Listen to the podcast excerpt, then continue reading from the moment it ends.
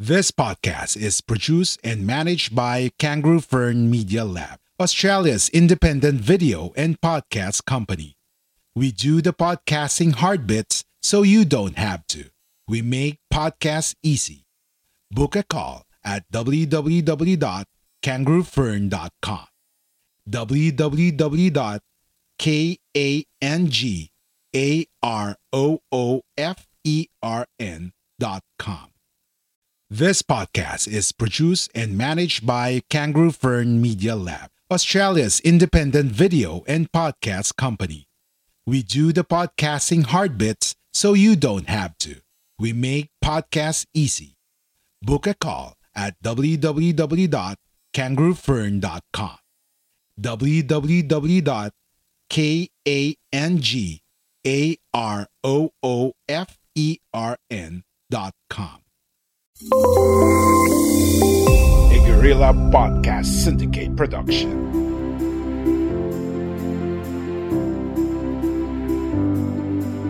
Pay it forward today. First question is, what is work-life balance to you? Life and finance coaches Neri Sotero and Jendi De Guzman Hello, everybody. So, again, welcome to our podcast. This is Coach Zendi. And this is Coach Neri.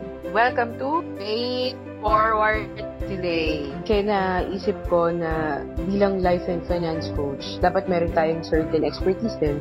Ngayon kasi emerging talaga yung yung life and finance coaching, di ba? share their life stories to pay it forward today. I really allot time for family events, lalo ng weekends. So, para mabalance ko yung work and life, I have to make sure na yung pag-work ko, meron din siyang konting limit naman. Hey. Hello, friends. This is Coach Neri. And this is Coach Zendi. And this is This is Pay It Pay It Forward today. Today. Medyo nagkasabay na kami doon ng konti.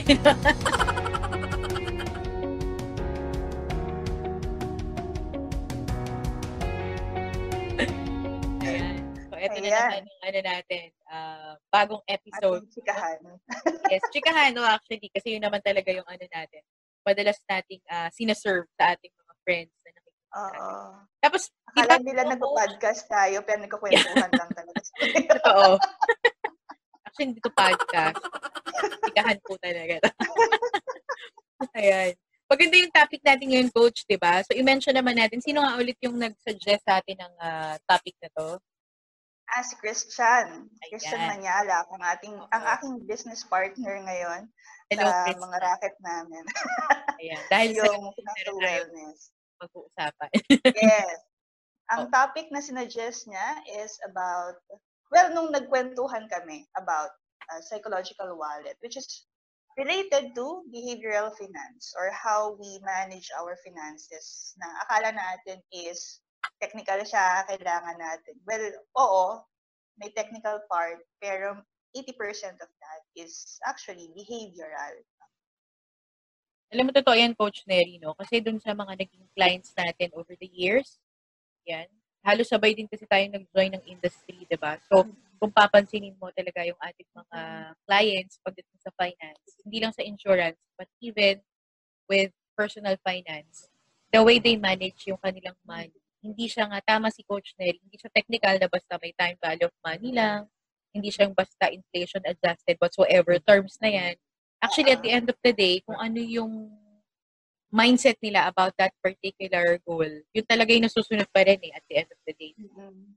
So, yan. At dahil dyan, okay, ang una kong tanong, Coach Neri, kasi yan, pinag-uusapan natin psychological wallet. Magkaiba tayo ng ano, kanina before our recording, may napagkwentuhan tayo about psychological wallet. So, kailan mo na encounter yung term na psychological wallet?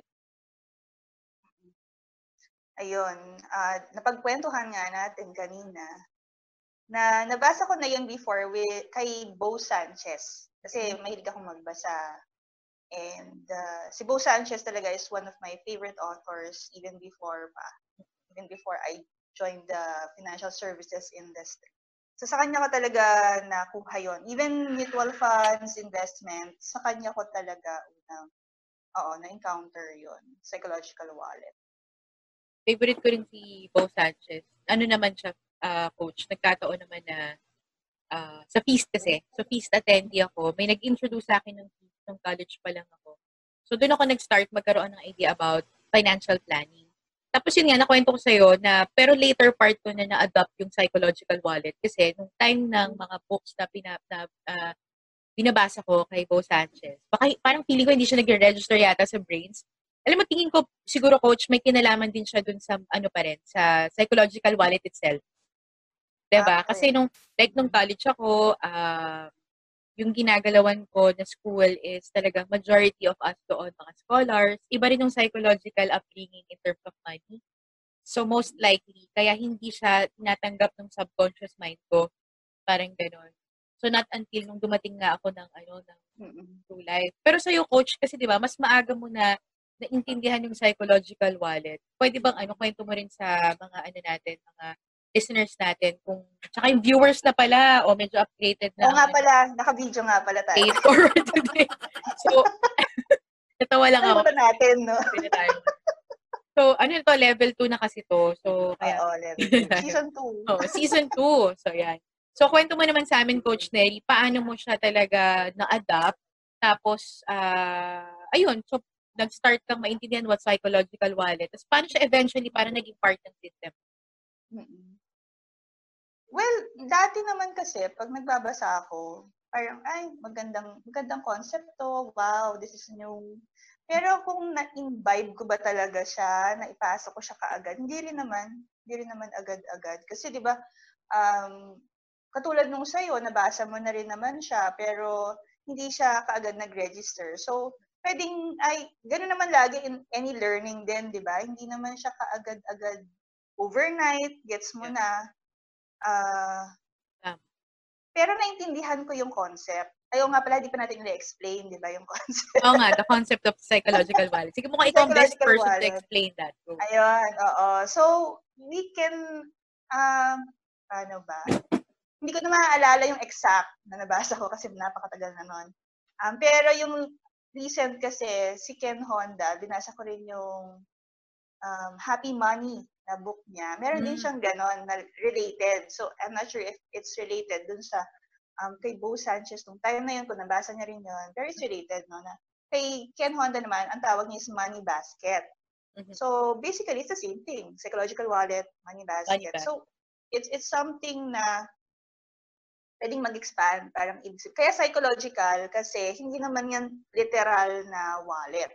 Pero kaya wallet because ah, usually yung wallet na nilalagay natin, ay wallet, yung pera, nilalagay natin sa wallet. So because it's psychological, ibig sabihin, yun yung tinatanggap ng psychology natin or ng subconscious natin na uh, deserve natin na pera. Or, um, pwede mo rin i-example is, for example, um, ah, yung nandun sa story ni Bo nun, pagkaka-intindi ko nung time na yun was, for example, ang ini-earn mo is 30,000 pesos. Tapos, biglang na-increasean ka.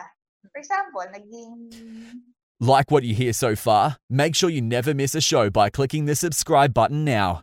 This podcast is made possible by listeners like you. Thank you for your support. Now, back to the show. 45, 40,000. Kunwari yan, 10,000 na lang. So, kung nasanay ka na yung psychological wallet mo is 30,000, the excess, mapupunta yan anywhere else. Parang um, pwedeng ginastos mo, hindi mo alam kung saan napunta. Oo, di ba? Parang ganon. Na hindi mo sinasadya. May times, akala mo hindi mo sinasadya. Yan, yung bakit ganito, lagi naiiwan sa pe. Kunwari sa bank account, may 30,000 ka, nasanay ka na na 30,000. Nadagdagan mo siya kasi nakapag-save ka uli or may bonus ka, nadagdagan ng, kunwari 10,000 nga. Pero, either magagastos mo siya, may, ay, may sale. Di ba? Yung mga 8-8 sale. Yes. Mga ano to? O kaya, Ano ba yun? 15, 15, 11, 11. oo, lahat na. Libin-libin, di ba? Oo, totoo. Di ba? Ano ng sale? Ay, sale. Yan, gastos. Or, um, may, may, may, may kinalaman kasi sa law of attraction yun. O kaya, biglang may nanghingi sa'yo ng pera. Ay, kailangan namin ng pera.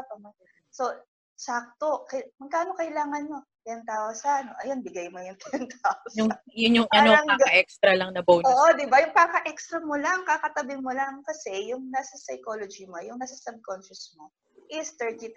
Um, il- ilang clients na rin, nakikita ko yon Mapapansin mo yon kapag ah, nag, nag-usap kayo with financial planning, kung hanggang saan lang, di ba?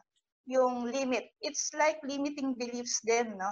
But it's related to money. So, Money. I can say na it's a limiting money belief din, no? Layman's Ah, term. akong- Para siyang limiting Oo, belief. oo, terms parang of- ganon. So, may client ako dati, um, to think mataas na yung psychological wallet niya kasi para sa kanya, um, to be comfortable siya na nakakapag-save siya, meron siyang 250,000 sa bank.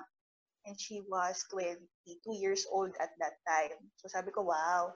In But- fairness, no, compared to other millennials, ah, talagang nakapag-save na siya. Pero siya, ano, um, sabi niya, ay, ang kulang ng ipon ko. O, di ba? Kulang ng ipon niya. Kulang na kulang pa siya dun sa ganun? Kulang na kulang siya kasi mataas yung psychological wallet niya, di ba?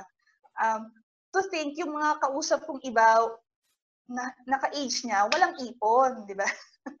Pero siya, kulang na kulang siya na hindi nga ako nakapag-ipon. Pero may 250 siya Yes. sa bangko, di ba? tapos, nung naging client ko siya, tapos nag-review kami, um, yung time na yun, kaya ko pa mag-review every year. So, every year, napapansin ko, ah, ah, the, the, the following year, 250 pa rin yung nasa bank niya.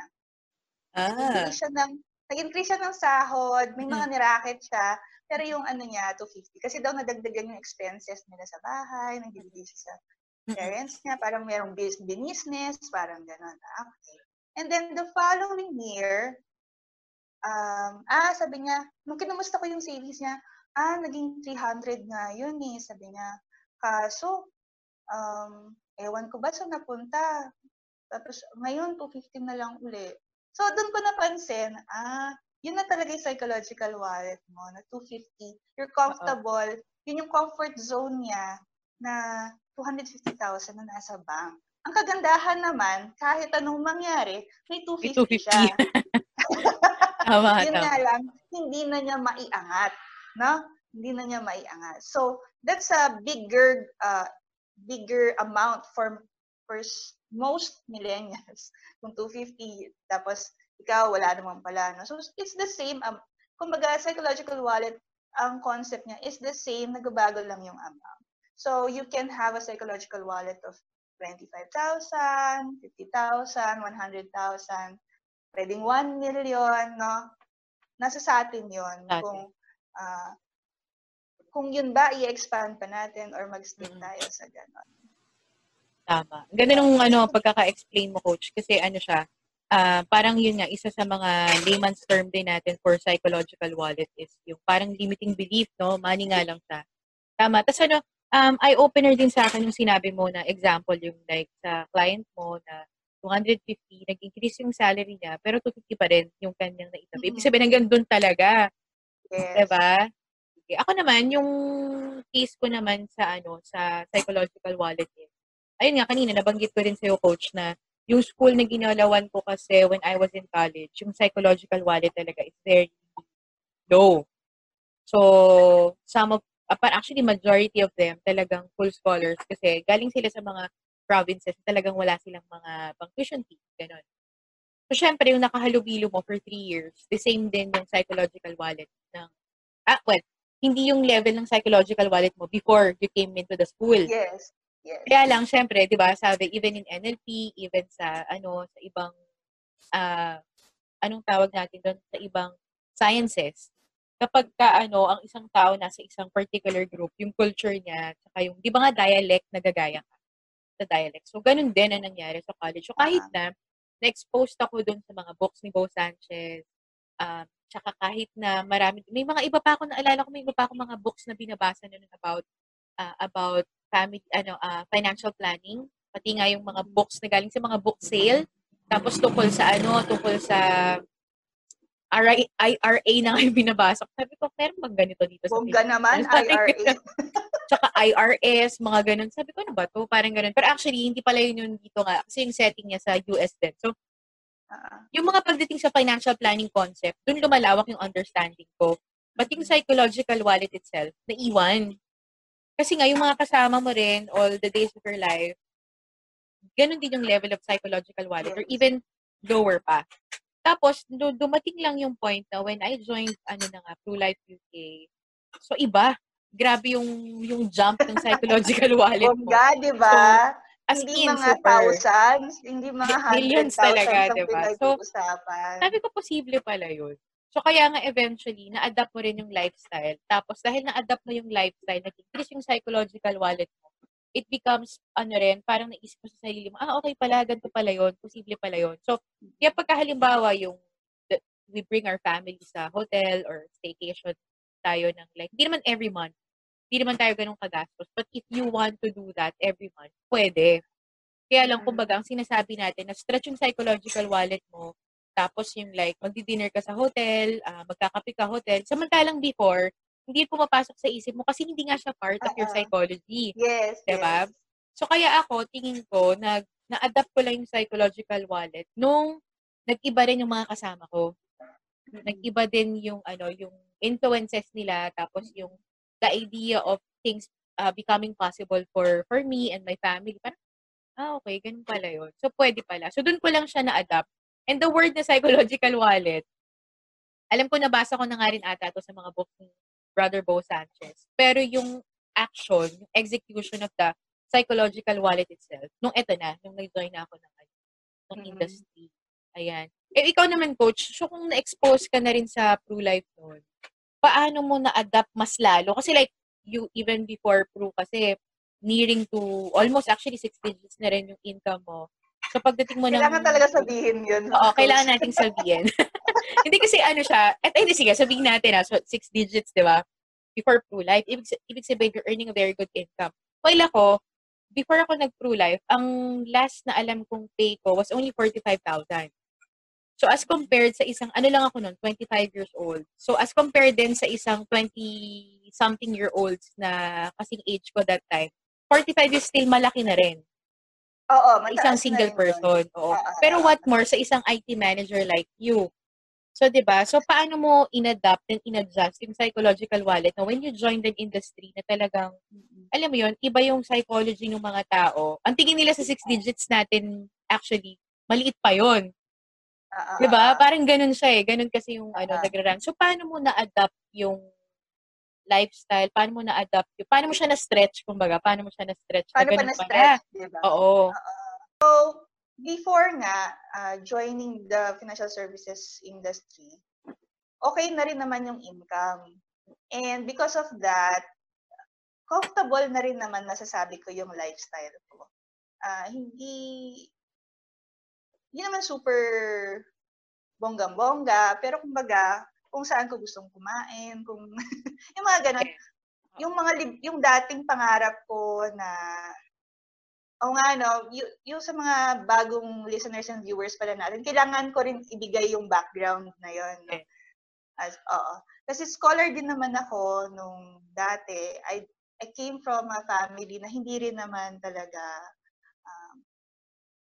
ano yun, hindi rin talaga well off. Kumbaga, yun nga, breadwinner ako when I started uh, at 20 years old na mag-work. And uh, sabi ko nga noon, nagdalaga ako, na feel kong maging dalaga nung natapos ko na yung utang sa bahay. Yeah. Kasi breadwinner nga. So, nung time na yon nung before ako mag-join, nandun na ako sa time na in-enjoy ko na yon Yung nakapag-save na ako. Um, alamin niyo na lang po yung kwento dun sa isang episode, yung regarding sa investments. Doon ko, investments nga ba? Parang yun yung part na, Parang- ano, oo, yung, yung konting background doon, no? Ayan. So, kumbaga, um, parang nakwento rin ni Ken Honda yun sa Happy Money. Yung Money EQ kasi, parang kapag na-deprive ka at a certain point, especially when you're childhood, no, na, na, naturuan ka na ito lang yung kaya natin, ito lang yung money. So pag umabot ka na sa point na meron ka ng money, um, May May- limit din. chance, oh, may chance Oo. din na mag-splurge ka na. So umabot na ako sa point na As splurge naman ang sinabi niya. Oo. Pwede kang mag-splurge. Parang, Um, ako yung tipo ng tao na, sige, makakapag-save ako, save, save, save. Pero kapag merong, noon, impulsive buyer ako. Parang, ay, ito cute to, bili ako. ay, Mhm. ito, parang gusto kong i-try yung food na to. O, punta ako dyan.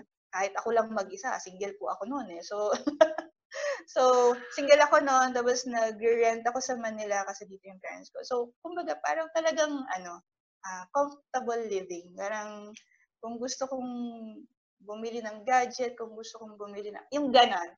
Pero, at the same time, meron na akong savings and investment din. Parang, nasanay ako noon. Ah, oo nga, umabot ako sa point na parang, nung na-free up ako is yung psychological wallet ko din in spending, lumaki. So parang ganun yung nangyari sa akin. Psychological wallet in income is maliit, tapos lumaki. Tapos dahil nasanay ako na hindi ko nakukuha yung dati kong income because pinababayad ko dati sa utang sa bahay, dinivert ko yon to saving and investing. Kaya kaagad din naman, nag-stocks din nung time na yon. So, yung psychological wallet ko naman in investing, lumaki din. So, parang income and then investing. Tapos, nung parang yung psychological wallet ko in investing, parang na-reach ko na yung comfort zone ko. Yung psychological wallet ko in spending naman, lumaki din. Mm. Parang ganun siyang nangyari sa akin. Um, Parang in all areas, tuma, ano siya, tumaas. Oo, parang naging oo.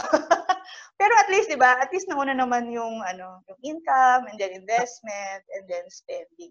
Yun nga lang nung may time na nagkaroon ako ng ano, parang nahira, yun yung challenge naman. Kapag yung spending mo, yung psychological wallet niya, lumaki, tapos bigla lumiit or may nagkaroon ng challenge financially. Oo. So, yun din, no? Yun yung challenge din na napansin ko sa iba rin. Na yung nasanay mag, mag-loans, yung mga ganon. Kasi, di, nasanay naman sila, yun, psychological wallet din yan. Nasanay sila na mataas yung loans and then, ah na nasanay din sila na yung income ko, ito lang eh. So, i-expand ko siya through loans. Parang ganon. So, pwede rin yon in spending, di ba? Ah, spending naman, nasanay ako, ganito yung spending ko, tapos yung, e, paano ko yung income? For example, in business, yan. Pag employees, ay hindi, kahit ngayon, employees may challenge na rin kasi because of the ops, di ba? So what if that happens? No? Ah. So yung spending mo, kailangan mo talagang maging, kailangan talaga, you have to be aware, no? Kasi if not, ang kung nasanay ka na ito yung spending mo and then your income becomes half, Oo. mag-negative ka, mag-deficit ka. May gap. So, yun yung, oo, so Diba? yun yung Magkakagap. Yes. So, kailangan mong i-adjust yung yung psychological wallet mo. Kailangan maging aware ka muna, which, um, buti na lang, last year, when I did my mini-retirement nga,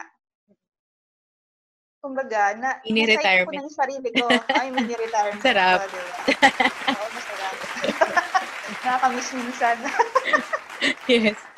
Ah, so, so yung at least na-psych ko na yung sarili ko na ah lili- liliit yung ano ko, yung income, ko Income. because I Oo. won't be working as much as I did before.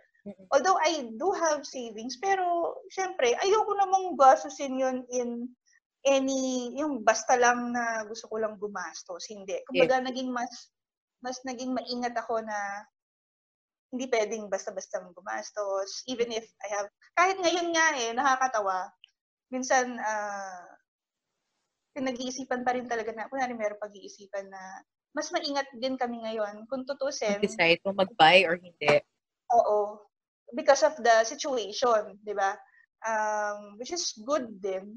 Uh, meron kaming mga purchases din na thank God na nagawa pa rin namin because we have savings and mas mababa yung spending din because of the the current Oo. situation. Yeah. Pero, syempre, di ba, talagang feeling ko nag-digress na ako. Pero okay, okay na rin naman to. Pasok to ngayon because uh, kung hindi mo kasi gagawan ng paraan yon mapupunta yun sa sa Lazada, sa Shopee, sa, Totoo. sa Ube Pandesal. Mm. Dami nga Alam ubi mo pandesal ngayon, ano? Oo. alam mo yun, umabot din kami sa point na, alam mo yun, nag-addict kami sa ube pandesal na parang syempre, magkano rin naman yun, di ba? Oo. alam nga namang everyday mag-ube pandesal Ube ka. pandesal. Totoo. Di ba? Everyday. Yung parang, dahil, dahil nga sa sitwasyon, yun nga, nakwento ko in the previous episodes, nag-augment kami ng emergency funds, nagdadagdag pa kami. Kasi, kina, dinadagdagan natin because hindi na pwede yung three months, hindi na in the bank lang, di ba?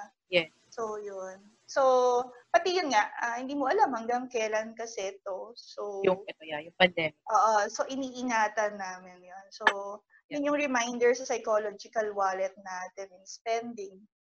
Especially Hindi yung ano. Oo. Maganda yung ano, yung na-share mo, yung, ah, coach na ano, na yung sa happy money nga na ano. Oo nga, no, ngayon ko lang naisip din yun na paano kapag biglang, katulad nung ito, yung kinukwento ko nga ganyan. Katulad yun, pandemic to. Nire-record natin to during the pandemic. Lagyan natin ng year para pag diniligan natin itong recording nito, 2020 noon, Saka ano August. talaga, season, itong season 2, new normal to eh. Ito yung Oo new nga. normal series Yes. natin. Alam new normal Yes. series. So, tama yun. So, pag biglang, ano, nag-adjust yung psychological wallet tapos, yung income mo, biglang naapektuhan, magkakaroon siya ng gap. So, doon tayo nagkaka-problem. Yes. So, pagka yung psychological wallet natin, hindi natin siya na-correct in all area, dapat doon naman pumapasok yung technical stuff ng financial plan. Oo, Kasi, oo. diba? So, kunwari, okay na nga yan, psychological wallet mo, yung spending, expenses, uh, savings, investment, ganyan. Tapos, something happened, like ngayon, pandemic, yung income natin, diba, bigla siyang gagawin. So, doon na papasok yung technical. Yung mga, yan, nabanggit mo naman, emergency fund, um, Oo. anong gagawin mo sa investments mo, kung down ng market, di ba? Mga ganyan. Yes, yes. Iba rin yan eh. Iba pa yan eh. Psychological wallet at saka yung risk. Ah, iba pa yun, Appetite, oo. risk, capacity. Ah, risk appetite naman yan. Oo. So, yan. Tapos, ay, ako naman, coach, yung gusto kong i-share about that, uh, the way I adopted naman, as in, literal na adopted, ginaya ko lang talaga sila. Ganun. Kasi nga, wala kang idea, wala kang alam. Wala kang- ADOPPED, no? Ano na, no? Sorry, sorry. ADOPPED, hindi yung ADA. Ah, oo nga. Ganun nga. Ganun ang nangyari. So, Adopted talaga. hindi ano, hindi siya yung hindi siya yung type of parang dahil before galing ka na dun sa naiintindihan mo siya. Ito, bigla lang siyang, okay, ito yung nangyayari ah, around, so might as well try it. Kaya nga, yung iba, sinasabi nila talaga, yung fake it till you make it, hindi talaga siya nag-work. But there are times it will work talaga. Kasi like, Ah, halimbawa, di ba? Kasi, across. yes, pero- iba-ibang cases. Depende talaga. kasi sabi nila, like marami akong mga nabasa ngayon and marami akong mga motivational speakers ngayon na napanood na inaano nila yan, yung fake it till you make it if it's not true. I think it is still true in some other cases. Yes, yes. Um, sa akin kasi sa ano, sa Pru kasi noon, ah, sabi, sabi ng leaders natin, take it till you make it, diba?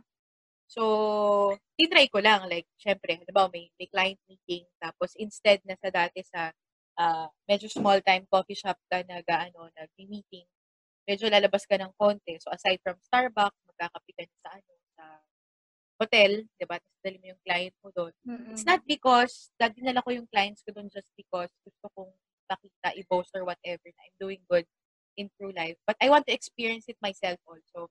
So when I started doing that for myself, ano rin eventually, na nadadala ko yung family.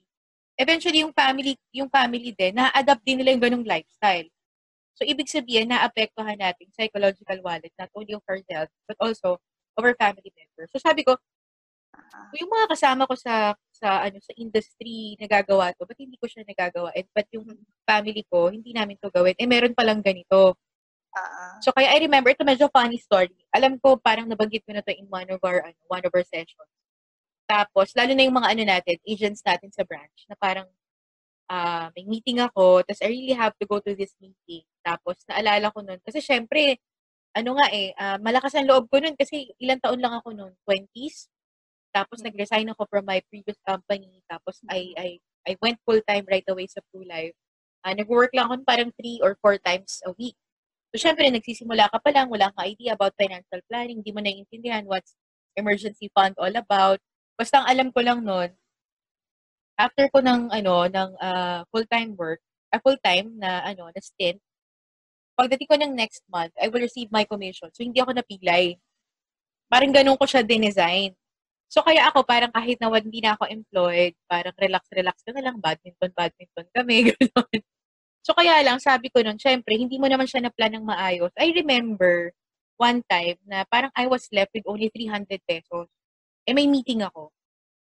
Sabi ko, paano kaya to? Makaka-uwi kaya ako nito? Pero kasi sayang eh, kailangan ko i-meet yung ano, yung client. Mm, Yung Sabi ko, di client. ba, sabi nila, fake it till you make it. Tsaka alam, tsaka at the back of my mind, di ba, pag halimbawa, tatawagan ko yung daddy ko, sabi ko, daddy, May backup plan." ako dito. May backup plan. So, kaya malakas yung loob ko nun.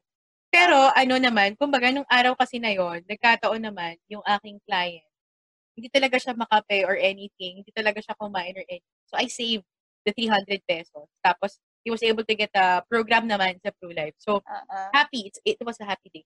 Pero going back to that, ano, to that day, sabi ko, parang hindi na ulit na ulit yon Kasi nga, parang na-imbibe mo yung thought and yung energy na tapos ka na dun sa part na fake it till you make it. Nasa make it portion ka na. Diba?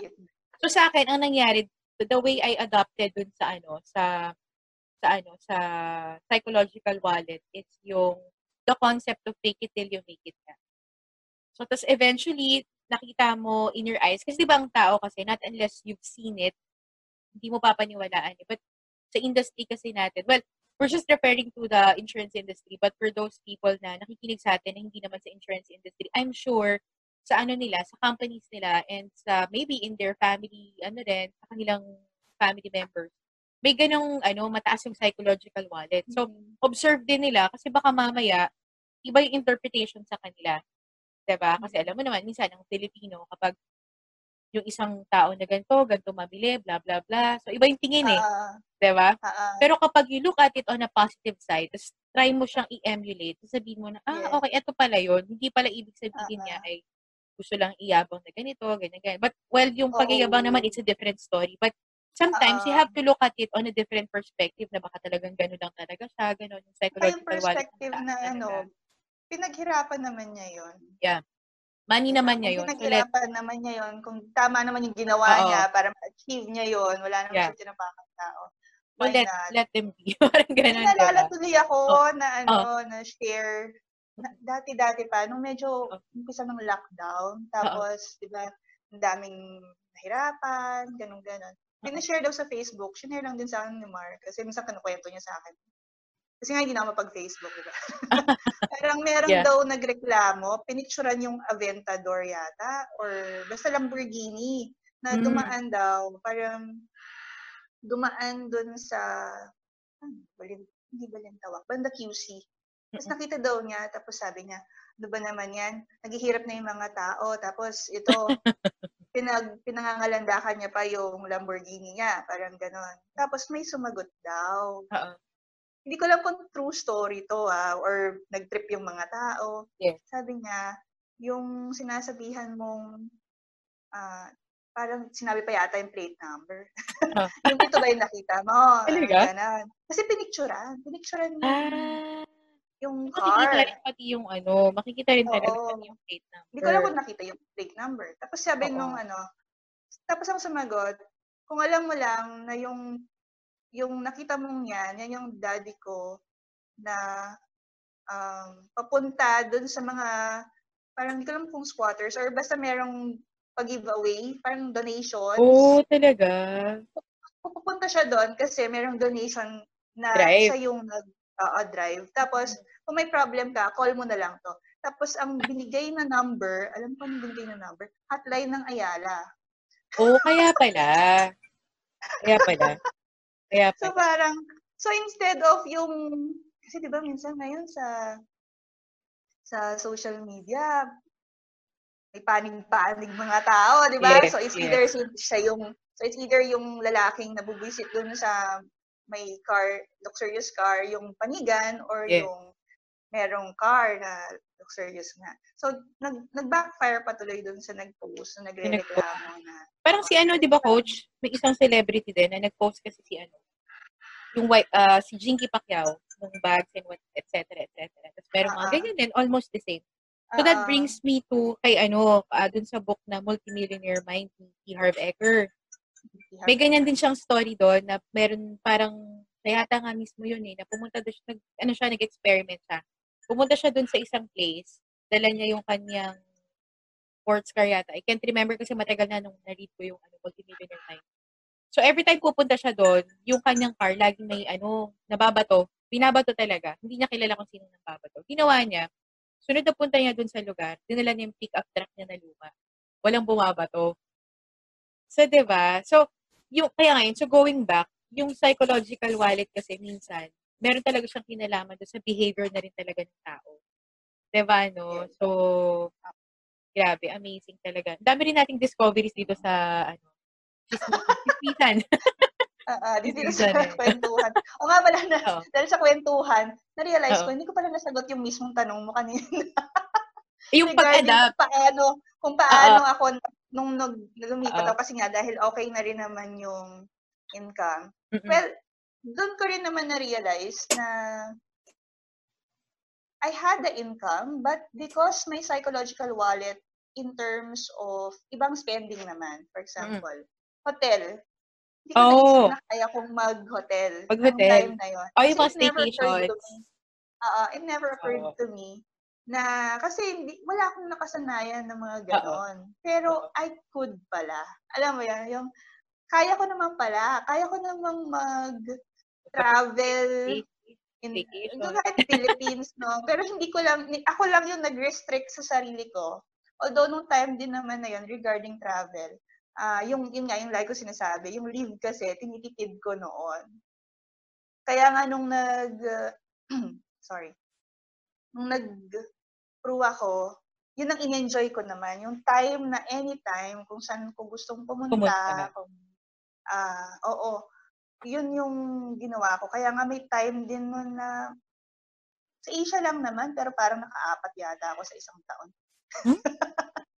oo. Yung nung, pero puro mga convention. Puro, Ay, oo, yeah, doon sa oo. iba doon. pero mga convention lang naman sa Thailand, mga ganun. Parang, Oo. sabi ko, kaya ko naman Ay, kasama mo ako doon. Sa doon. Oo. Mataas na rin psychological wallet ko doon. Oo, 'di ba? Yung 'di ba, yung hindi ko in-expect na kaya ko naman pala to before. Pero hindi kasi ganun yung thinking ko noon. Oo. 'Di ba? Yung parang yun yung nag-open naman sa akin when I entered crew is that na kaya ko naman pala. Lahat pa. Ako lang yung nag-restrict, no? Tapos, syempre, yung idol natin, uh, district manager natin, 'di ba? Yung yun pa yung isa sa mga um, nag-open din sa akin. Siyempre, yun nga, influence of the people around you. Ah. Ah, kasi nga, di ba, the five people, ah, the average, ah, i-average mo yung income ng five people na lagi mong kasama. Yan daw yung average income mo. So, kung ang kasama mo, syempre, ah, nag income ng mga milyones, Oo. ma-adapt mo rin yung, hindi naman kasi yung pera nila yung kinukuha Yeah. mo eh. It's basically the mindset, how they think, Oo. True. Ah, kasi ah, you can have the same amount of money. ah, for example, you have 100,000 parehas. Pero kung ano yung gagawin mo doon sa 100,000, pwedeng magkaiba. 100,000 can be, ano ba, motor. Mm-mm. Kasi unang pumasok sa isip ko dahil pangarap ng asawa ko. Amin din may dumaan ding motor eh. Oh, kasi yun goal namin next year. Oh. Although, yun nga. Yun, pwedeng motor, di ba? Or 100,000 can be travel, or 100,000 can be additional uh, stock investments, or Para sa iba, yeah, oo. iba-iba. Oo. Kasi noon, ah, yung 13th month ko noon, nung, nung nag-work ako, automatic yon na parang 50 yata ina-add ko sa investments ko. Parang ganon. Wow. Oo, parang, kasi nga, Pautang nga, nasanay friend. ako.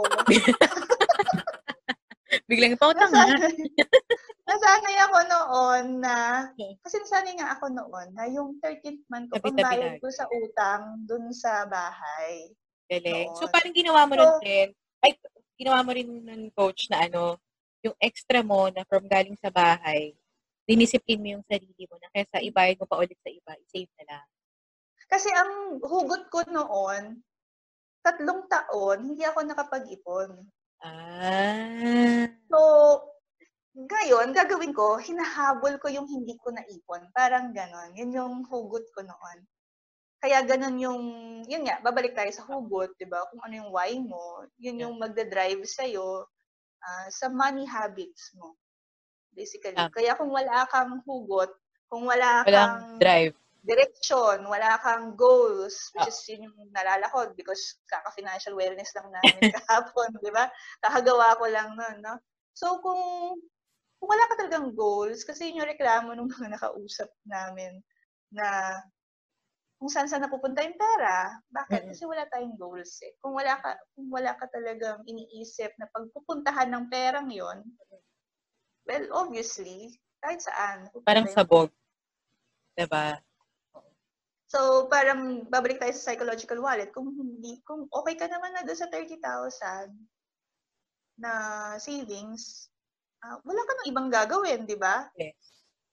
Magstay, parang okay na ako. Yun na Kung yun. May, kung may matanggap man ako na iba, spend ko na lang kasi okay na ako doon sa savings ko. So, Yeah. something like that. Kasi wala rin naman akong pagpupuntahan. Pupuntahan. Pero kung, pero kung may goal ka na you wanted to buy a house and lot, you wanted to go into business, magbabago yun eh, mag-shift yung way mo. And most likely, tataas din yung psychological wallet. Yeah. Diba? Ayun. So, tama ka dun, Coach Neri, no? Yung part ng ano, pagka wala ka talagang goal din, tapos yung psychological wallet, ito yung goal, kunwari, wala kang goal, ito yung psychological wallet mo. Tapos, eventually, tumaas yung income mo, yung gap na to, yun yung kung saan saan mapupunta. Oo. Tama siya, di ba? Ayan. So, actually, for the last few minutes, ang dami na rin nating napag-usapan, Coach, no? Yung the way we adapted dun sa ah, psychological wallet, paano siya tumaas, ah, paano natin encounter yung psychological wallet na for sure for some of our listeners baka yung iba sa kanila katulad din natin before hindi rin nila alam na meron palang term na psychological wallet. So, in layman's term, para siyang limiting belief in terms of the capacity of your money. So, yung capacity ng sarili mo to decide upon your, ano, yung direction ng money mo. So, yan. O, Coach, ikaw, tingin mo ba, ano pa yung mga other factors na pwedeng maka-affect para naman mag-increase talaga yung psychological wallet? Kasi like ako, I remember, um, aside from attitude of gratitude, kasi di ba pag attitude of gratitude, yung tingin mo sa lahat ng bagay sa buhay mo is abundance. So parang dumagdag siya doon, yung abundance mentality, na talagang alam mo, everything is available sa'yo. Kaya hindi ka nag-worry pagka, kunwari, darating yung bills, tapos, eventually, dati kasi kung yung dati, yung like, wala pa ako sa pro, talagang isipin mo na, o dapat sa 15, sa 30th, ganito, yung para sa 15, dapat itatabi mo na yon etc., etc. Mm-mm. Pero nung dumating ako ng crew, tapos natutunan ko nga yung attitude of gratitude na yan, alam mo na meron kang kailangan i-pay ng mga bills na talagang fixed every month. Pero nawala yung talagang nag-worry ka, saan mo siya kukunin, etc., etc., ganyan. Kasi na-realize mo na talagang everything is available to you. I think it's also another factor pagdating sa psychological wallet na kapag mataas talaga siya na ng sobra, alam mo everything is possible din sa'yo. 'Di ba? So sa akin, tingin ko isa yon sa mga factors na pwedeng makapag-increase ng psychological wallet natin. Yan. Ikaw, coach, tingin mo, ano pa yung mga pwede natin mga parang ma-share sa audience natin in terms of increasing your psychological wallet? Mm-mm. Add ko dun sa sinabi mo, coach, regarding attitude of gratitude. Sakto Yeah. kasi, isa sa, yun nga, babalik na naman ako kay Ken Honda. Sa happy money, ah yun yung secret daw niya kung bakit siya isang happy millionaire. Mhm. Ah, meron siyang kwento doon sa book. Kaya I really recommend that book, ah, Happy Money. Ah, tinitingnan daw niya yung pera. Mukha bang masaya yung pera daw sa wallet. Nung minsan, meron daw lumapit sa kanya, tapos tiningnan lang daw yung pera niya sa wallet niya. Can I get, have your wallet? And then, Aha. tinignan daw yung, ah, okay, they look happy. kaya yun yung ah, title, kaya yung title ng ng book. ng book niya, Happy, Happy Money. Money. Oo, na yung energy daw, regardless kung mayaman ka or hindi. No? So, Oo. is your money happy? Parang ganon. So, bawat Galing. daw meron siyang tinatanggap na pera or binibigay na pera, binabayaran. Ah, yung tinuro sa kanya nung mentor niya, I forgot, basta isa sa mga pinakamayaman sa Japan, Mhm. is to say thank you. So, ang, siyempre, Japanese, so arigato. Na, Arigato. Arigato sa money. Oo. Oh, Kunwari, meron siya natanggap, arigato. oo. Tapos, kunwari, magbabayad siya. Hindi naman syempre niya sasabihin dun sa Oh, pinagbabayaran yeah. niya. Pero pag siya na lang. loob-loob niya, pero sa loob-loob niya, Arigato. Oo, Na oo. parang, ang point niya, hindi naman porke nawala sa'yo yung pera. Kasi cash flow nga, di ba? It, Oo. babalik din yan. Parang sa point, ang sa kanya is, hindi naman talaga sa kanya nagumpisa yung perang yun, di ba? Oo. Nali, nalipat lang sa kanya. So ngayon, thank you kasi meron akong pera ngayon na pambayad ng ganito. Parang ganon. So, so Galing. because, yun nga, yung attitude of gratitude, hindi lang siya more on psychological wallet, pero talagang Internal. Sabagay, no? Because your your psychological wallet is increased na parang there's abundance, no? Oo. So, kaya, In siya. respect, maa-attract mo talaga yung pera. Yung Diba? abundance. Na parang, Abundance oo, talaga. di ba?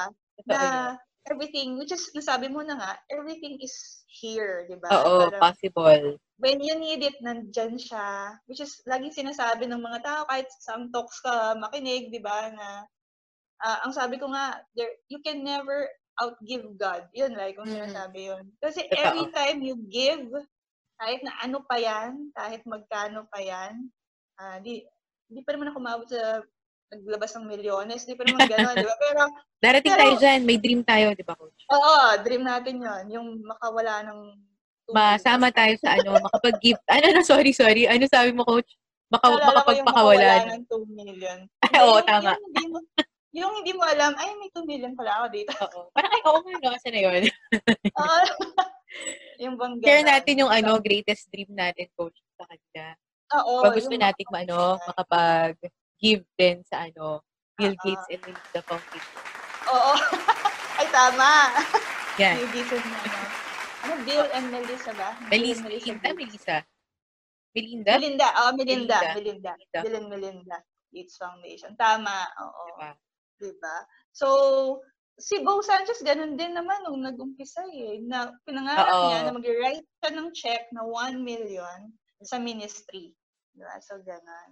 And, uh, yun nga, yung, yung, babalik tayo dun sa arigato, no? Na, na, na everything is hindi naman din talaga sa atin nang galing.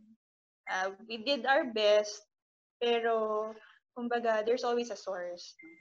And then, eh, it, just flows, parang. Tama. And the next one is na-mention na natin is yung influence around us, no? Kung gusto mong taasan yung psychological wallet, di mo naman i-let go lahat ng friends mo. Pero, um, syempre, kung gusto mo talagang taasan and yung nasa surroundings mo, hindi ganon, then you expose yourself to those people. Ah, kung malayo sa'yo, wala kang kakilala, then dyan papasok yung maghanap ka, magbasa ka, Yes. Ah, katulad nun, nagbabasa. reading talaga. Oo, di ba? Oo. So, research on that. Napakadali naman ngayon. Ang daming YouTube channels, di ba, na nag-share. Ayan, may podcast tayo. Di Yes. ba? Na meron at meron eh. May, may malalaman. And I always believe na kapag hinanap mo na darating at darating yan na Ask. Mapupunta ka eh. Mapupunta ka doon Ah. sa kung anong kailangan mo. No? Yung ano, kaya coach? rin naman, ano yung Sorry, coach? go ahead. Sorry, sorry. Kaya naman, Kaya naman nung time nung sa, ah, dati, di ba sabi ko nga, si kay Bo Sanchez ko yung nabasa. Kasi I was at that point in my life na I was ready to level up. ah, kaya, I think, yun na yung mga binabasa. And at the same time, kaya yun din ang binabasa ko. Kasi gusto kong mag-level up dun sa, yun, sa psychological wallet ko. I Yeah. wanted to learn more on investing. Kaya di ba sabi ko nung dun sa investment, I really read books about investments. Kasi, saan ko yun hahanapin? Eh, wala dun sa circle ko eh. Kasi, I, Oo.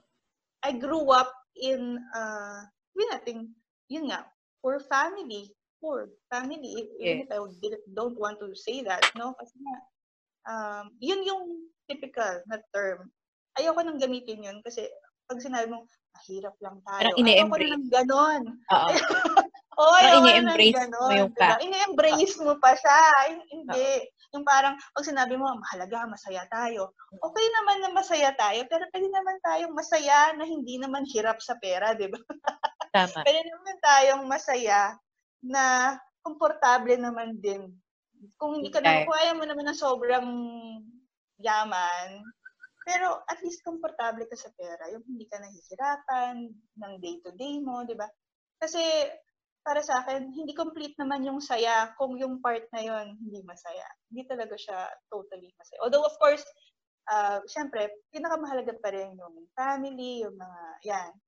But, relationships. Um, we, we, we also need to, siguro yun yung sa Filipino culture kasi talaga, no, na parang iniisip na okay na yung ganito, ganyan na lang. Um, pero yeah. we can improve naman eh. Hindi naman, hindi ka naman, yun nga, nananakit ng ibang Mm-mm. tao. May improve mo yung buhay mo, di ba? Tama. Okay naman. Tsaka ano tuloy, coach, naalala ko tuloy, dahil sinabi mo yung ano, yung pagkahahanapin mo siya ay ah nandyan. Yung nabasa ko yung ano, ah the master key system yun. Aside from happy Oo, money. yung kay, ano, ma- maganda rin talaga siya yung ano, yung kay Tony Robbins, di ba? ano siya, ah, aside yung kay Tony Robbins, Ito pala yung kay Tony Robbins. ah, money master the game, yun yung kanya. Ah, ah, ah. So, yung sa part ng ano, ng ah, sa part ng technical stuff, yun, money master the game.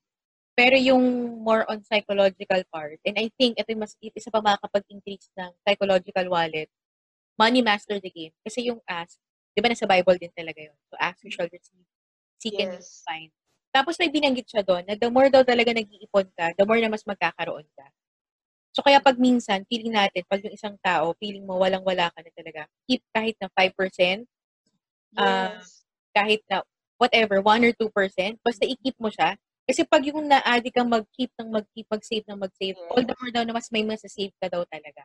Yes. Kasi At- sinadya mo na eh, di ba? Nandun ka na eh. Nag-decide ka na. Yun yun. Babalik tayo. Decision pa rin naman kasi Yes. yan. Ayun. So, yun. Money Master the Game. ah, si Charles Hanel. Yun pala. Si Charles Hanel, yun yung source eh, ng inspiration ng pagsusulat ni Napoleon Hill ng Think and Grow Rich. Ah, At saka ay, oo, ni- isa pang maganda yun. Think and Yeah, Grow Think and Rich. Ayun pala, isa pa yun sa mga highly recommended books na makakapag-increase ng psychological wallet talaga natin. So, Think and Grow Rich, ma ah, Money Master the Game ni Tony Robbins, at saka itong, itong ano to? Ayun nga, yung Money Master the Game ni Charles Hanel. Yan. Yung mga yan. Kasi talagang lahat ng nakasulat dun sa Money Master the Game, nabanggit mo rin, coach, eh, yung ask, nandun talaga siya. Tapos yung ah, abundance, nandun din siya. Tapos, yung sa part ng saving, nagulat ako nandun sa first part ng book niya. Hindi hindi tungkol sa money yung book eh. Pero sinabi niya Ah. doon na in ano pa nga eh kasi napaka lumang book na niya na niya. So yung term na ginagamit niya Classic, yung no? mga hindi siya basta yung the typical words, pero yung idea is the more na talagang mas magkakaroon ka pag mas nakikip ka daw talaga. So yun, so yung mga factors yan. Sige coach, meron ka pang ano gustong idagdag dun sa part na what do you think are the factors that can help or parang kung meron tayong mga audience na maging curious and interested with your psychological wallet. Yan. Mm-mm. Pero yung last na lang na naisip ko is, pero nalaman ko lang to because nga may nagkwento, which is again, Mm. our district manager. Nung sinabi niyang cash nila binili yung condo. Tapos, ah, sabi ko, gusto ko rin ng ganon, makabili ng cash. Cash no condo. Yung pangarap na hindi hindi lang siya, di ba normally kasi parang tinanggap na natin, monthly ko lang to makukuha pag nag-installment Yeah. ako. Pero cash. Hindi ko pa na-achieve yun. Pero yun yung mga pangarap ko. Yung mag, Coach, mag-cash sa real estate. may ik- ikakat lang kitang konti kasi natawa lang Ah, din. Kasi tignan mo yung psychological wallet. Pinag-uusapan natin, di ba? Di ba sabi mo cash binili yung condo ni tita? Ah. Kung dati, kung ako yung dating to, talagang, what, ha? Ganon. Pero like ngayon, dahil pinag-uusapan natin, cash binili yung condo, parang it's normal. Normal, di ba? Yun yun, oo. Yun parang sinasabi natin na psychological wallet. So, Oo. sorry ah, nakat kita kasi baka makalimutan kong banggitin. Eh, I Hindi, think okay lang. it's one of the tests na pwedeng gawin din ng mga audience natin, mga listeners natin na try mo lang kapag merong ano, merong merong gantong klaseng kwento, ano yung magiging reaction mo? So, magigauge mo kung nasang level ka ng psychological wallet. Kasi kung ako to before, sabihin ko, oh talaga, saan galing yung pera niya? Parang gano'n. Paano niya nagawa sa di nagkaroon, oh, di ba? Parang gano'n. Pero like ngayon, kinukwento mo. Tapos pala, ano ah, um, kailangan natin i-clarify, Oo. yung cash po na condo, hindi yung mga 2 to 3 M na condo ha. Iba ano pong po to, klaseng ah, condo to. Oo. ah, high-end, yung High-end, high-end na condo. Ah, nasa Parang mga pwede mong i ihalin Um, tulad, Tagalog eh, ihalin tulad sa isang five-star type of condo unit, parang ganun, yes, or hotel. yes. Hindi natin pwedeng sabihin kasi sa Oo. For security din, syempre. oo, for security, yes. Pero mga ganon ah, hindi po mga ah, Hindi siya one or two million Oo. worth of studio type. ah, ah, hindi, hindi po ganon. Hindi po siya studio Oo. type. Yes. yung mga Diba? ganon. So, kaya na-expand din na parang, uy, possible. Although, it is possible for, pag-iisipin mo, ay, kasi mayaman, parang ganon. Pero pag kakilala mo kasi, tapos na, nakita mo, oh, nga, posible, no? So, pag kakilala mo, mas manaisip mo, pwede naman nga rin siguro sa akin. Oo, oo. Although, dip, although again, babalik din dun sa, kailangan muna, maisip Oo. natin na pwedeng mangyari sa atin. Kasi even if marinig mo, malaman mo dun sa ano, yung iba kasi, eh, kasi siya, ganun. Oo. Pero, again, ayun, ask and you shall receive. May, may part yung receive. Like, are you willing to receive that? Yes. Kasi, Tama. hindi ka nang hingi. Pero sa, sa, may subconscious talaga eh, no? Subconsciously, hindi ko Hindi na ka- Hindi mo gusto. Diba? Parang, Oo. Or hindi ka ready. parang- Oo, hindi ka ready to receive it, Mm-mm. even if you ask, if you're not yet ready to Oo. receive it. Oo, tama. ah, hindi mo pa siya makukuha din talaga. Kasi may part na yon So, ako rin, um, ito hindi na regarding psychological wallet, but it's more of money, money beliefs na nga. No? Yung kasi syempre, nire-refine natin yung beliefs natin, di ba? Mm, meron at meron tayong limiting beliefs pa eh. So, nire-refine, refine ko. Kaya natutuwa ako pag may nakilala akong parang wala na siyang maisip na limiting belief. Kasi siya ako doon, ah, wala na. Pero ako, Wala ako, na. I can say meron pa rin naman ako. Oo. Yeah. Ako rin naman, kasi Yeah. everybody is a work in progress. Yes, every, oh, alam ko yon na all through my life, I, I, I have to process everything, no? Mm-mm. And, syempre, tsaka pag meron ka pang hindi na, na-achieve, na gusto mo, yon may meron ka pang pinaprocess. Yung receive, parang mga two years ago, ah, yung two years ago, dahil nga nasanay ako na breadwinner ako, ah, nasanay ako magbigay. Hmm. Minsan may, minsan, it's a good thing to be generous, Mm-mm. pero you still have to receive. Part Mm-mm. na ganun. Yung parang dati, dahil nga, oh, okay na ako, tapos kunwari, ililibre, ililibre ka ng, parang na, nasa, nasanay ako na, kasi kaya ko na, Parang hindi ko na Ah, kailangan. Parang, hindi na, oo. Hindi naman sa, ano, minamaliit mo yung tao, pero Yes. more of, um, mas gusto ko gamitin mo na lang yan dun sa mas kailangan mo. Parang ganon. Kunwari, dati, yung subordinate ko, ititreat ako. Kasi gusto niya lang mag, parang siguro Masaya gusto siya, niya mag-thank oo. you. Diba? Gusto niya mag-thank you kasi ah, natulungan ko siya in his career. Parang ganon. May Mm-mm. time na maghihindi ako. Kasi iisipin ko, eh, mas magagamit pa niya in another. Pero ngayon, looking back, no, ah it's, kung sabi nga nila, if you're a gracious giver, kasi gracious giver talaga ako, you should also be a gracious receiver. Receiver. No? Kaya talagang, nung nag, yun yung weird, no, ah, nung nag-prove ako, isa yon sa mga pinradyo ko sa sarili ko, natatanggapin ko kung ano man yan. Dati kasi, hindi ko siya tatanggapin. Parang, okay na ako eh. Parang, um, kaya ko naman yung bilhin. Parang ganon, kaya ko naman yan eh. So, um, parang mas gusto kong ibigay. Kasi nga nasanay ako nagbibigay. Mm-mm. Na may negative impact din pala yon sa mga, Pero- ayan, kaya ingat Diba? din sa mga breadwinners, di ba? Yung, Oo, dumaan din ako sa ikaw, ganyan. ikaw lagi. Ikaw Mm-mm. lagi nagbibigay. Na parang nakalimutan mo na Pwede ka rin pala mag-receive. pwede kang mag-receive. Pwede kang tumanggap. Pwede ka rin mag-depend. Ah, Yes. kasi nga, very strong, independent woman ako eh. So, ah, ayan. Ma, ma, Tama ka. may inject ko dito yung love life. Kaya matagal ako nagka-love. may part yun sa tingin ko. Kasi ano nga, coach, di ba, dahil ano, mas giver ka. Ah, So, ah. pagdating sa love life, yung bang parang hinanap mo rin is yung someone na more on, ikaw yung nag-give, parang ganon? Hindi. Kumbaga, I was not vulnerable to receive. Oh, yeah. Oo. So, oo nga.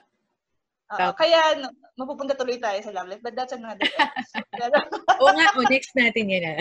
ah, but ano, um, pero kumbaga, I learned nung nalaman ko na, oh nga, no, ah, alam mo, yun, ginol ko rin po yung love life. na nung nilagay ko doon, um, paano magka-boyfriend. Napunta tuloy tayo dito. Pero short lang, yun nga, may part doon na I have to be vulnerable. And that's part of it, is receiving whatever that is. Ah, tapos, sakto naman ngayon, ah, kaya nga nakakatuwa, yung mga promo-promo natin, ayan, kakakwento ko kay Coach Jen, di na narito tayo sa ako, ah, ng Tumblr. Yung sobrang saya ko ngayon, pag may nare-receive ako kahit mga isang daang piso, dalawang daang Oo. piso, Diba? Kasi it goes along, especially now na-appreciate ko because of what's happening, na yung ibang tao, wala kang makain yung iba because na na-cut yung ano. So, kahit na 100 pesos na voucher, di ba? Sobrang saya ko ngayon. Yeah, yes. Actually, totoo, coach. Kasi ano, nakarelate din ako sa sinasabi mo kasi ano, um, ganun din, panganay din ako. So, parang hindi ka sanay na nag-receive ka. Lalo na nung nagkaroon din, ikaw din kasi, di ba, coach, panganay ka, tapos dalawa lang din kayo. Tapos si sister, ilang taon nga si sister, coach? Ano, ang agwat namin is three years eh. Three years. Three, three years and five months. Talagang exact, di ba? Kami naman kasi brother, nine. Nine years. So, parang for a time, syempre habang lumalaki siya, talaga more of giver ka. Tapos, hindi ka nasanay na lumalaki ka, tapos pwede ka pala mag-receive. Tapos, nung yun nga, ganun din, pagdating natin ng ano, ng crew, sabi naman ni BM, ni BM Eileen, ah kunwari may bibigay siya sa akin na something. Sabi ko, hindi friend, okay na to, wag na, ganun, ganun. Oo, di ba? Okay. Ganun, ganun din ako dati eh. Okay na ako. May, May, ano, blessing, sabi niya. So, I started to receive na rin yung mga ganun. So, Oo. pagka na-receive mo naman, thank you. So, di ba? Wow, thank you. Kaya nga katulad ng sabi mo kanina, coach, na yung vouchers natin, 100, 200, raffle. Di ba parang super thank you talaga. Oo.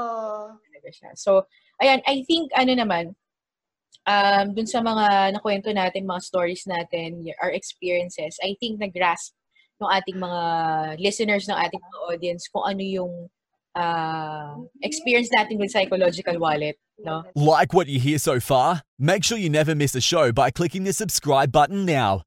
So, siguro isang ano, ako naman coach, siguro meron akong last reminder sa kanila is to test yung sarili nila. Yung katulad nung nangyari sa atin kaninang dalawa na nakwento mo ulit, Oo. na binili ni tita yung condo ng cash. So, wala na akong karea-reaction kasi parang sanay ka na sa mga ganun, di ba? Normal na. Normal, o like, pero kung before Oo. ako yun, parang, ha? Talaga ba? Parang ganun. So, may ganung klaseng surprise factor.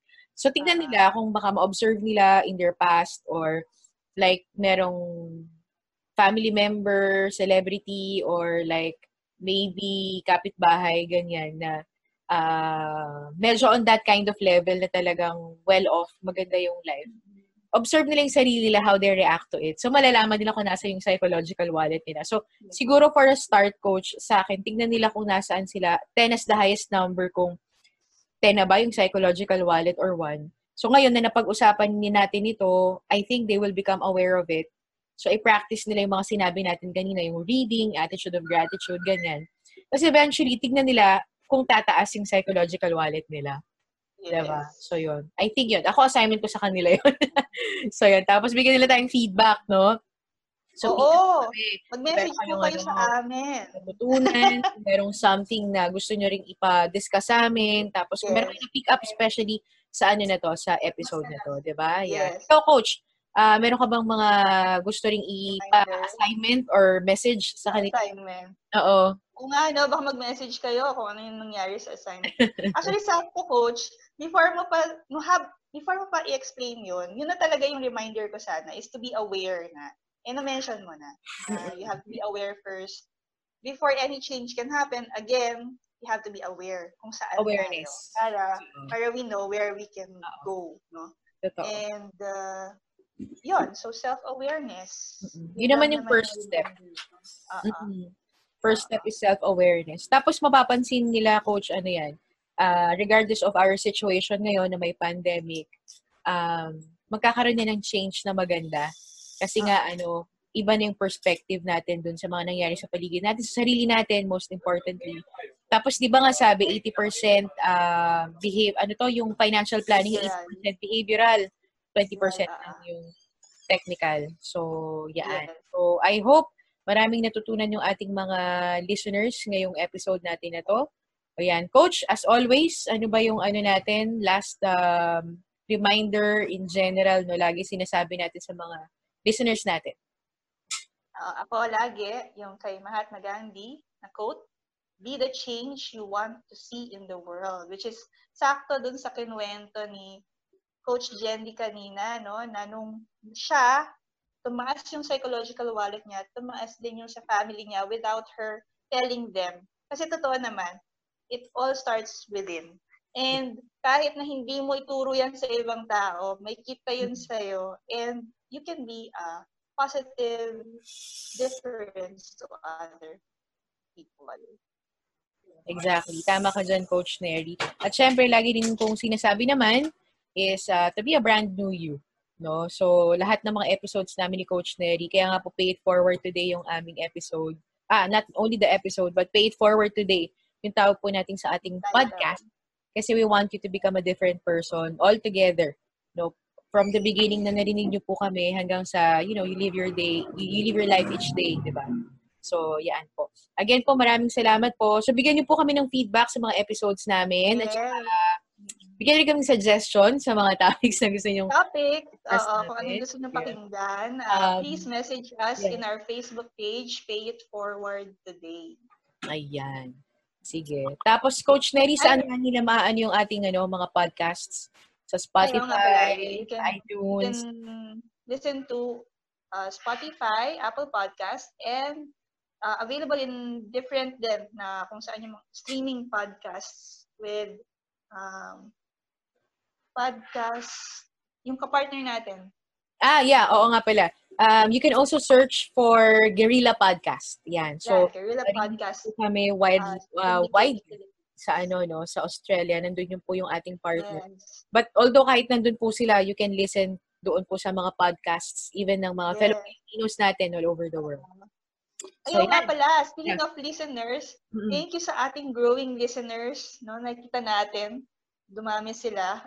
Oo nga, thank you. Thank Naisip you. ako, recent ko lang nakita ulit, pero thank you Oo. for those na nag-listen. Na, napansin ko kasi na parang pag merong isang pinakinggang episode, feeling ko it's the same person that will listen to almost all episodes. So, Oh. ibig sabihin, that they found value. So, thank, uh, with, ako happy ako for that. We're happy Ako to appreciate that. Thank you. People, people listen to us, no, yung kwentuhan namin. Oo. And thank you din pala kay uh, sister, sa sister ko, tsaka sa boyfriend niya, si Jen, tsaka si Jam. Thank you. they're promoting, they're promoting our, ano, our podcast.